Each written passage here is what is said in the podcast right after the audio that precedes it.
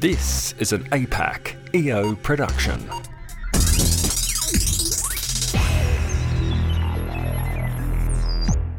Welcome to episode 76 of the EO Business Podcast for APAC. I'm Brendan Tarazi, the host of the show, and today I'm with Julia Maguire from The Capital Network. Good morning, Julia. Good morning, Brendan. Now, you are very lucky. You've relocated up the coast. Yes, I have. I moved up here in May and was doing some renovations on my property. And then obviously the lockdown happened, so I decided to stay up here and didn't imagine I'd be up here for this long, but really embracing the small community and the great outdoors and the wildlife. So feeling quite blessed. Because last time I saw you, or actually it was the first time I met you, was when we went out for that dinner around the establishment, and you seemed like there was a lot happening, and you seemed like you had a lot of pressure on you, so you're definitely looking and sounding a lot more relaxed now. Has it changed the way you've operated your business? I have a routine up here, so I get up at about 6, I have a coffee, I check my emails, I then put on my Apple Watch and I go for a run. Obviously social contact, in-person social contact has never been so important, and because I don't have any friends up here really, and I'm just up here with my partner, we don't really know many people, just having a chat to the people at the coffee shop, or I've been getting fresh fish from the wharf, the guys at the fishing, the fishmonger down at the wharf, having those small conversations each day is very, very important, because otherwise you don't talk to anyone at all unless it's over the telephone or Zoom. Yeah. So when I go for a run down to the foreshore, I'm at a place called Shoal Bay, and I chat to the ladies down there who serve the coffee, and I've got to know the locals. So then I do a sort of six to 7K run, and you walk past and run past the same people every day. So you say, oh, and then I get home and get into it. But the great outdoors is spectacular here, and the wildlife is truly spectacular. So sounds like you're stopping and smelling the roses, which is lovely. I stop and smell the roses many, many times, and then I take photos on social media. Yeah, that's awesome. I'm not working at all, which I am working very hard. So tell us a little bit about the Capital Network. What do you do?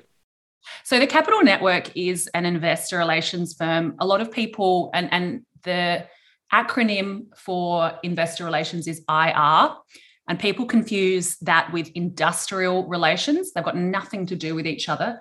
Investor relations it's financial communications and shareholder communications and financial PR for companies that are listed on a stock exchange. Or companies that have investors that they need to keep informed, or companies that might be listing on a stock exchange as well. So it's and the goal of investor relations is a fair value for a company's share price.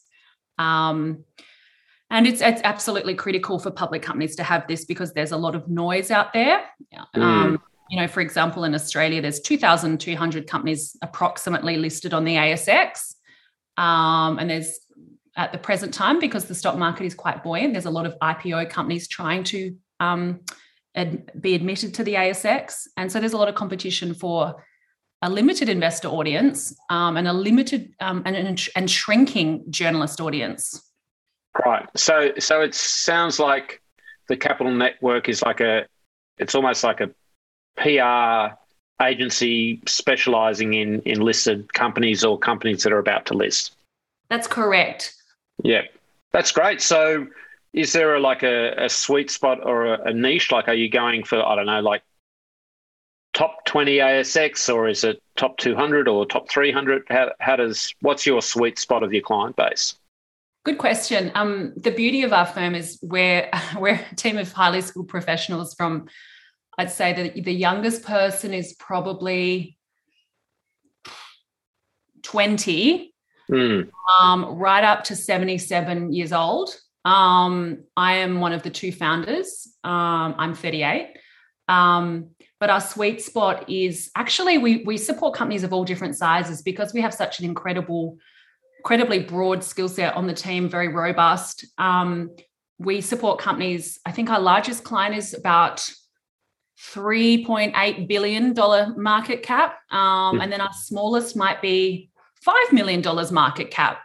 So it's very diverse, and we work with companies in all different industries and all different life cycles. So some have no revenue, some have revenue but are not profitable. Some are highly profitable. So it's a very mixed bag, and we've chosen to be broad because it means we can deliver value to companies of all different shapes and sizes, and it keeps the work very, very interesting as well.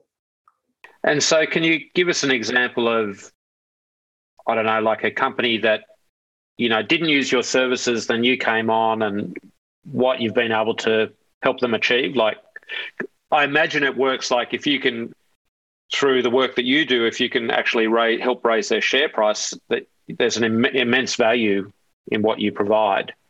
Correct. So what is quite a conservative fee compared to the cost of employing a full-time investor relations employee in-house, you can access our team of 8 people that are former stockbrokers, former analysts, former, Wall Street journalists, former Financial Times editors. So a really strong, robust team. It's very cost conservative compared to hiring someone full-time. And a case study, one of the things we, I think we're quite well known for is growing share registers. So attracting loyal and sticky share registers and attracting high quality names to share registers, which then of course encourages other investors to then jump on board and support the story. So we're working with a very large, well-established, well-known household brand, with a market cap in excess of 3 billion. And they've been listed, I think, for about 50 or 60 years on the stock exchange. And in 1 year of working for them, we've grown their share register by 24 or 25%. So this company's been listed 50 or 60 years. And in 1 year since we started working with them, so we started in July last year, we've added about 5,000 shareholders to its register. So that's a really strong result, and of course, is a result of consistent PR, consistent communication, multimedia, the full gamut of our services. Yeah. So your model works on, you sign up, I assume, on a retainer, something like that, and then the company that is your client has access to your team to be able to get things done each month. Correct. So it's an agency model. So it similar to an advertising agency, again, PR agency. The client pays you on a retainer. Sometimes we do projects as well, and they can tap into our services as required. So this month is August. It's full year results time. So most of our clients will be reporting their full year results. They might be preparing an annual report. And so for every company that's preparing full year results, which outlines their financial performance and other metrics to the general public and their own shareholders, that requires a PowerPoint presentation. It requires a press release or an ASX announcement. It might require an investor conference call. If the company's done well, they would, generally they would like press, so financial media in the mainstream newspapers and finance TV channels. And they'd like their shareholders to know about their achievements. And, of course, if the company hasn't performed well, then they really require our services to assist them with the copywriting and the editing of those the refining of the financial performance as well, to ensure that people truly understand what the results mean. So you need to explain why the dog ate their homework. Yeah, you need to explain why the results matter. So a lot of people think if they report numbers, the numbers will speak for themselves. Yeah. But if there's not a captive audience there already, then the numbers might just get lost in the ether. And a lot of companies use assumed knowledge. So you might receive a press release from a business that you're interested in, and it might be full of assumed knowledge and terms you're not familiar with and acronyms and jargon. And so we obviously look at it with an objective, unemotional third-party point of view, and just go through the material and make sure that it's very clear what the numbers and the facts mean. Yeah, yeah. So you sort of highlight what's important and what's going to get sort of the biggest breakthrough to whatever the shareholder base might be? Yeah, it's all about highlighting the opportunity. Yeah. And to be an investor, whether it's in property or crypto or whatever, you're believing in it. It's an act of belief in a better tomorrow. And so it's all about highlighting the opportunity and making the opportunity obvious and easy to understand. So you mentioned crypto. Is that an area that, you're looking to go and support ICOs and that sort of thing? Like it's a huge growing market. The whole financial system is changing with DeFi. And is that an area that you're playing in yet? Yes, I've worked with companies in that space. I've worked and work with companies in blockchain, in distributed ledger technology, RegTech, very, very interesting space. Are these companies that are not listed on the ASX, so like they're, I don't know, on different crypto exchanges, that sort of thing? Yes, but I've also worked with companies on the ASX that have bought into crypto assets, that are involved with blockchain, that are involved in tokens, that are they're investing in digital assets. So I've worked for funds and businesses that invest in digital assets, the full gamut. But it's something that I'm very curious in. I would say my understanding is still relatively amateur, but, there's an increasing distrust for fiat currencies. Even, the largest governments in the world are exploring and launching their own digital currencies. Yeah, China being a big one. I think they're actually doing a, digital currency to keep crypto out of the Chinese economy. That's right. So how did you get into this business? Like, it sounds absolutely fascinating, and you must hear some incredible stories from some real movers and shakers. Are you on 24 hours a day? I am on 24 hours a day. We work with companies all over the world. We work with different personalities, different cultures. I've worked with many companies that can't speak English, so you're communicating with CEOs and decision makers that can't even speak English. I've worked with companies in the most broad, dynamic, exotic locations, but they're listed on the ASX, or they are going to list on the ASX, in every type of industry. And of course, in doing that, it is a 24-hour job. The companies understand that there's times of the day you're going to be asleep and you might not necessarily respond to them, but I am on my emails every waking hour of the day. And for the companies that we work in that are in the Northern Hemisphere, Europe, Middle East, the United Kingdom, places like that, then obviously the calls with management are around dinner time. And then when you've got clients in the United States, and then those calls are sort of around breakfast time. Yeah. And then I have a lot of business in West Australia and Hong Kong. And of course, that's, 2 to 3 hours behind. So what's your strategy? So sorry, I'll just get back to that. So how did you get into this business? Is it by accident, or was it by design? It was by accident. I think a lot of people... you can't study investor relations at university. There's not much material on it. There's not many books available. So the pathway to investor relations is either being perhaps a stockbroker, perhaps being a financial analyst, a journalist, or a public relations person, or a corporate communications person.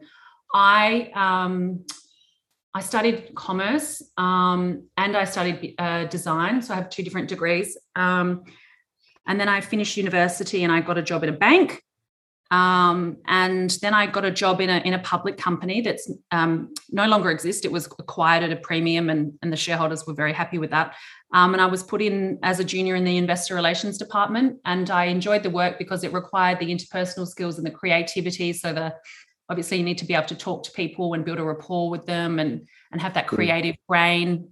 Where you can brainstorm clever ideas to secure media and attention. But it also requires the financial literacy, understanding balance sheets, understanding financial reports, understanding charts. And investor relations requires both sides of the brain. Yeah. And And that's it. That worked. That was in line with, I think, with my brain. Wow. Yeah, it sounds pretty complicated. Actually, you've got to be well versed in lots of different areas. Yes, you do. It is very complicated work. So, given that you're in the industry, do you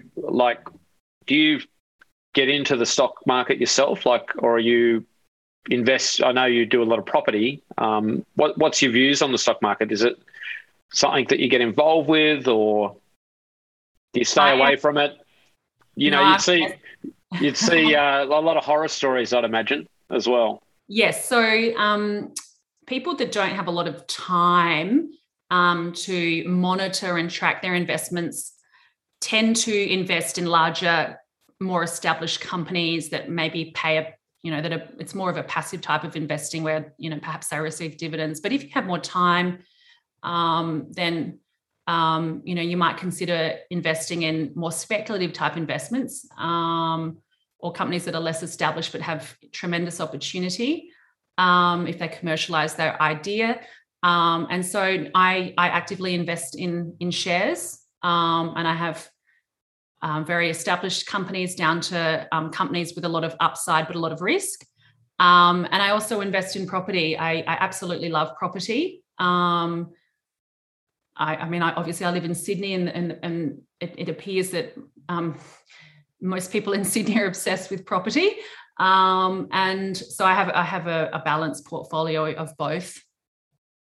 And so I'd imagine a lot of the customers, you've got to sign NDAs and you'd be getting a lot of privileged information and that sort of thing.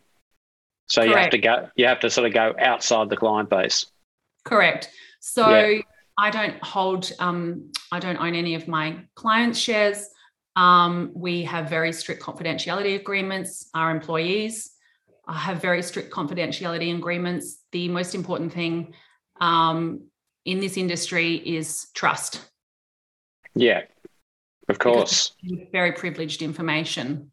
Yeah, 100%. So if I can sort of now, you've recently joined EO in Sydney. What was your motivation for that? My motivation for EO was connection. So I didn't grow up in Sydney. I grew up in Adelaide. And as you get older, your friends often move away. So they move overseas, interstate. They might move back to where they were born to raise their families. And so I was really looking for the human connection, like-minded people, creative people, ambitious people, visionaries. And people generally very much interest me. And I'm very, very introverted. So I was really looking for the social angle, but also, people that have perhaps are more established than me, that have got a business that perhaps they've exited from, and looking for that those shared ideas, and advice, and also companionship as well, and the dynamic experiences that that EO can provide.